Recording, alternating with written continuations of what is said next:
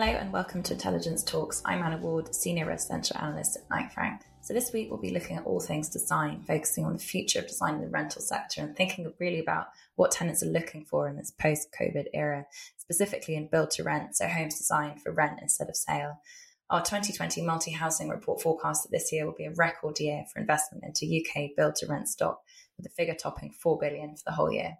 I'm joined now by Knight Frank residential research partner Oliver Knight and CEO and co founder of HomeViews, Rory Kramer, the first and only review platform for residential developments.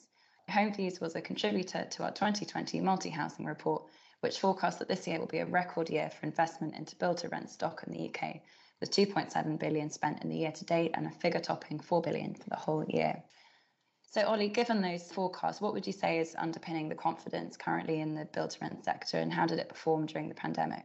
Thanks, Hannah. Well, I think the first thing to say is that the build to rent sector as a whole has really proven to be one of the more resilient.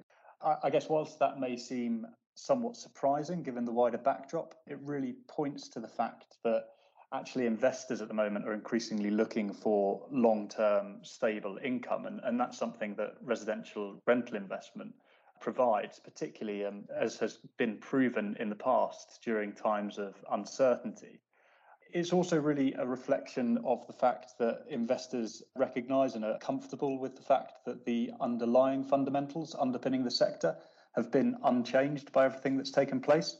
We still have this shortage of good quality housing in parts of the UK, particularly in the rental market. We still have a growing population. And, you know, even during a pandemic, people still need somewhere to, to live and to rent, and, and none of that has, has changed. I guess from a more practical perspective as well, all of that has, has really meant that institutional grade build to rent properties were also one of the first asset classes to have their market uncertainty clause lifted by the RICS, the Royal Institute of, of Chartered Surveyors. Um, and certainly we've, we've seen a number of, of kind of notable transactions completing over the last eight weeks or so, and, and we're expecting more to come in, in the run up to the end of the year.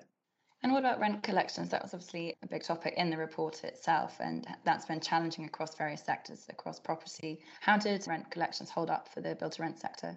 We've done quite a lot of work trying to understand the impact uh, of recent events and, and what that's been on, on rent collection within the, the build to rent sector. I think it's probably fair to say that if we rewound to March, there, there was concern over what the impact would be of, of things like furlough or, or, temporary pay cuts on tenants' uh, ability to, to pay the rent. We've put out some some figures from a survey that we have been conducting on a monthly basis with some of the, the biggest investors in professionally managed rental stock in the UK. And actually, what we found is is that so far the, the sector has actually performed incredibly well. So rent collection over the last six months has, has averaged 95.2%, for example, which uh, compares pretty favourably to the performance of, of some of those other managed real estate sectors that we've seen in, in recent months or, or even quarters. I think one of the reasons that we've seen that is that this, this kind of reality that over the last few months there's been a, a real recognition that our homes in particular have, have never been as important as they are now as, as places not just to live but also to work and to socialize. And as a result residents are, are really recognizing that the value of, of living in a, a purpose designed high quality home with with excellent on-site facilities and, and also good management. And that value and, and quality of service has really been a major focus for every landlord in, in recent times and it's helped to keep lines of communication open and, and ultimately help to keep those rent collection levels really high. And in terms of the growth of the market, obviously, you know, people are familiar with build to rent and it, and it is continually growing, but the current pipeline represents only 2% of total UK rental dwellings, according to your report. How do you see this changing over the next five to 10 years? As investment has, has risen, delivery has as well, albeit, as, as you say, it remains a, a pretty small proportion of total rental stock in the UK. According to our database, there are just over 46,000 build to rent homes currently complete in large schemes across the UK. And there's a further 84,000 either under construction or with planning permission granted. Now, that pipeline has been growing year on year. And given the amount of investment looking at the sector at the current time, we, we fully expect the number of purpose designed properties which will be built, let, and, and managed as, as homes for rent by professional investors is going to continue to rise albeit it is still going to remain a, a, relatively small proportion of, of that total pie of, of rental stock across the UK. If we're looking across a, a kind of five or, or 10 year horizon, I think interestingly, one thing that we're seeing in that pipeline is a lot of growth for schemes located outside of big cities.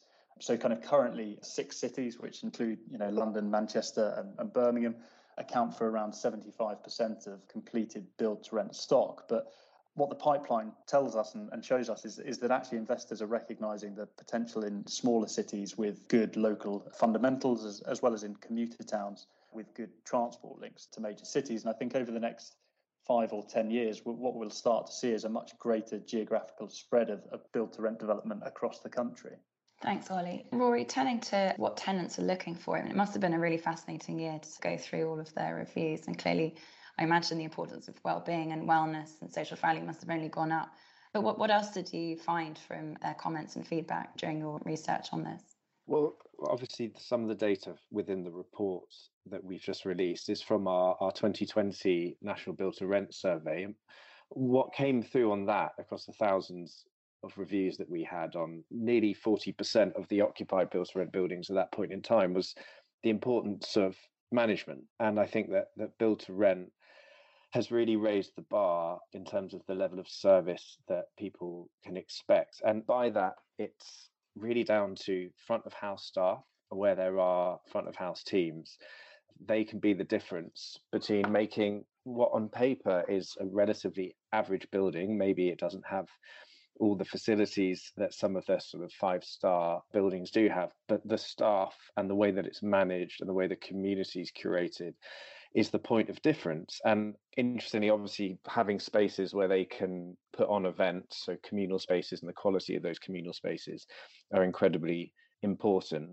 And, and this is all something that actually tenants haven't really experienced before. If you were a, a private tenant in a new build development with a private landlord, you didn't have this sort of curation from the team on the ground there. And I think that's you know the biggest difference between the experience for tenants in, in a build to rent building uh, and what they had experienced before. That also was really crystallized during lockdown, where actually a lot of the build to rent partners really excelled in creating that feeling of community and safety and neighborhood and, and actually uses of those terms in reviews during lockdown jumped quite significantly which we allude to in the report and obviously you know the rise in in home working during lockdown meant that many of the build to rent buildings that do offer co-working space or just communal space that if you can't you know if you are in a, a smaller flat a one bed or a studio having somewhere where you could you know get get out and get some headspace was very important.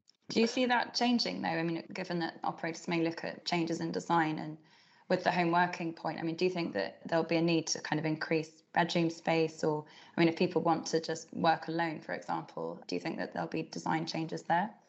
Well, I think that comes down to affordability at the end of the day. You know, I think a lot of people would like to have a two bed instead of a one bed so they can have an home office, but will they be able to afford it? I think that the unit mix may be something to look at dependent on the location and the size of those units. But more importantly, it's that communal facility offer and making sure that you know those spaces that they do offer i mean even just having great wi-fi that's included in the package which it mainly is with most built-to-rent providers it you know isn't something that a lot of tenants experience with a normal landlord and the quality of wi-fi as well. So i think that it's about designing the communal spaces with with a higher use in mind but also being clever within the design and the built design of the units and, and having desk space and, and a place where someone can work comfortably but also get out of their own private home and stretch their legs and during a working day when you are working from your own building. Thanks, Rory. Ollie, any any points from you just on that sort of question of home working and how that will tie into the overall development space? Yeah, I mean, just to build on on what Rory said, I think a lot of this comes down to this idea that over the last six or eight months or so, people have had the opportunity to fundamentally reassess what it is they are, are looking for and, and, they value in a home. And part of that is is because homes have now been or become places where people have to live, uh, work, and socialize all, all in the same place. I think that the really interesting thing which came through from the HomeViews data, which is in the report, is, is this idea of community. and neighbourhoods and the importance that tenants or, or residents now place or, or increasingly placing on these factors. And that's something which the build to rent sector is, is, is really well placed to build on and, and to take advantage of. It's one of the big selling points of living in, in build to rent developments over that traditional build to rent sector. And I think as you know, longer term as tenant priorities change as a result of everything that's happened, this service-driven model, which is is kind of adopted by operators and and is quite clearly from the data that, that HomeViews are, are collecting, being valued by residents, is, is going to emerge as offering clear advantages over that traditional buy-to-let sector.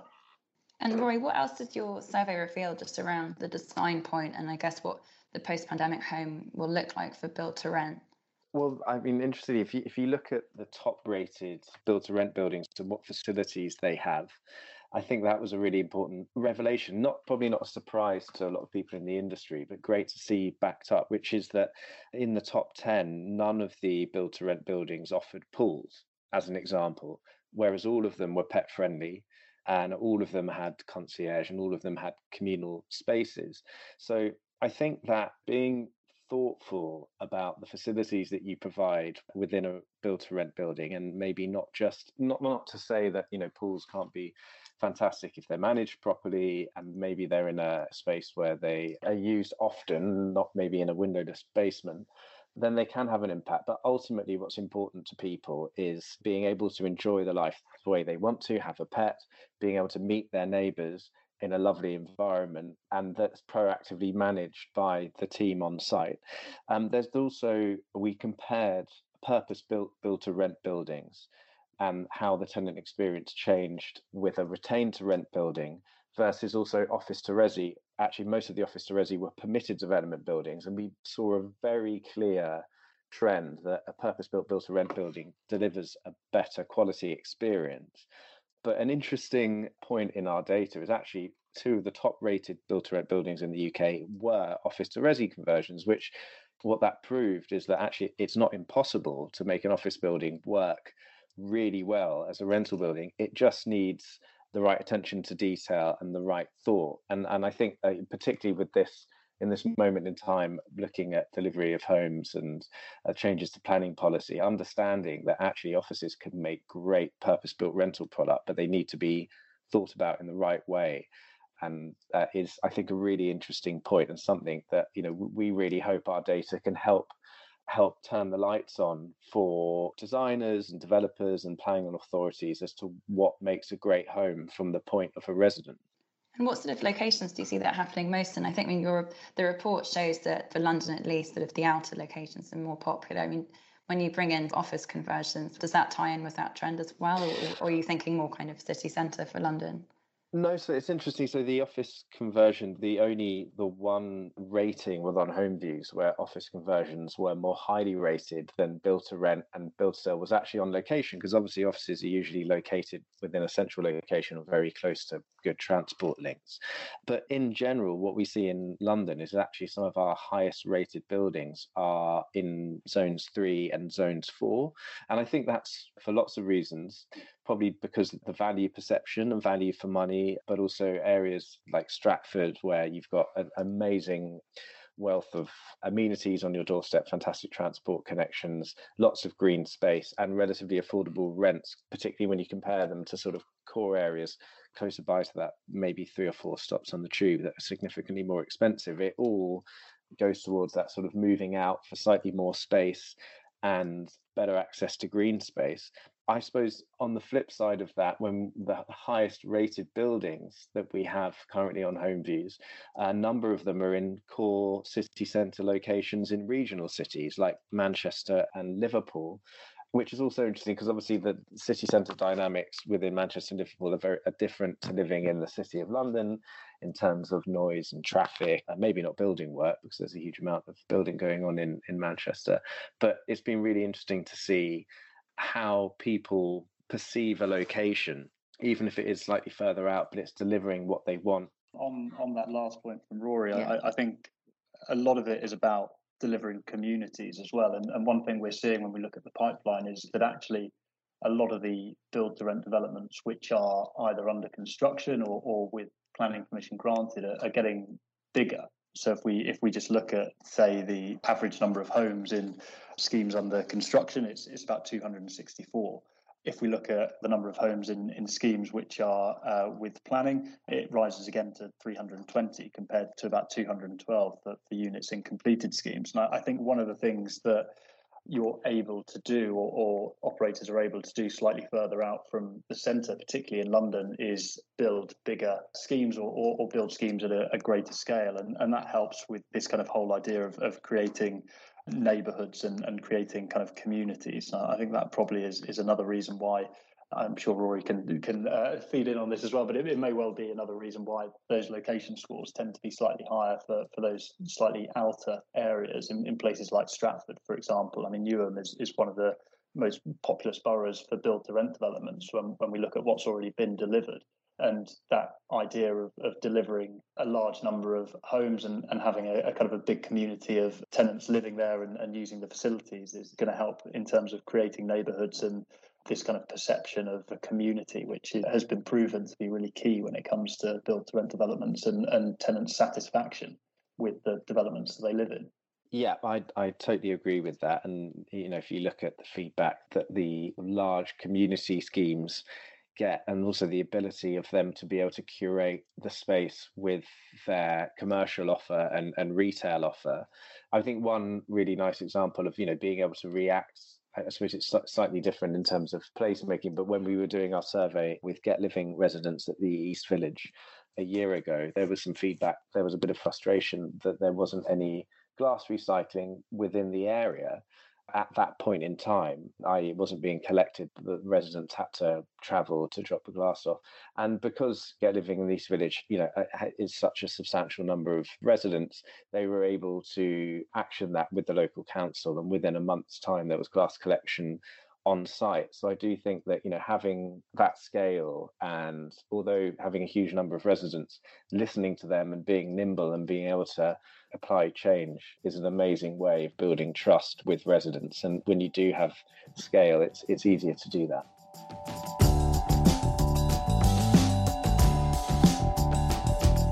If you enjoyed this episode of Intelligence Talks, please subscribe on Apple Podcasts, Spotify, Acast, or wherever you get your podcasts. Please also make sure to share this episode on social media and check out the show notes for more information.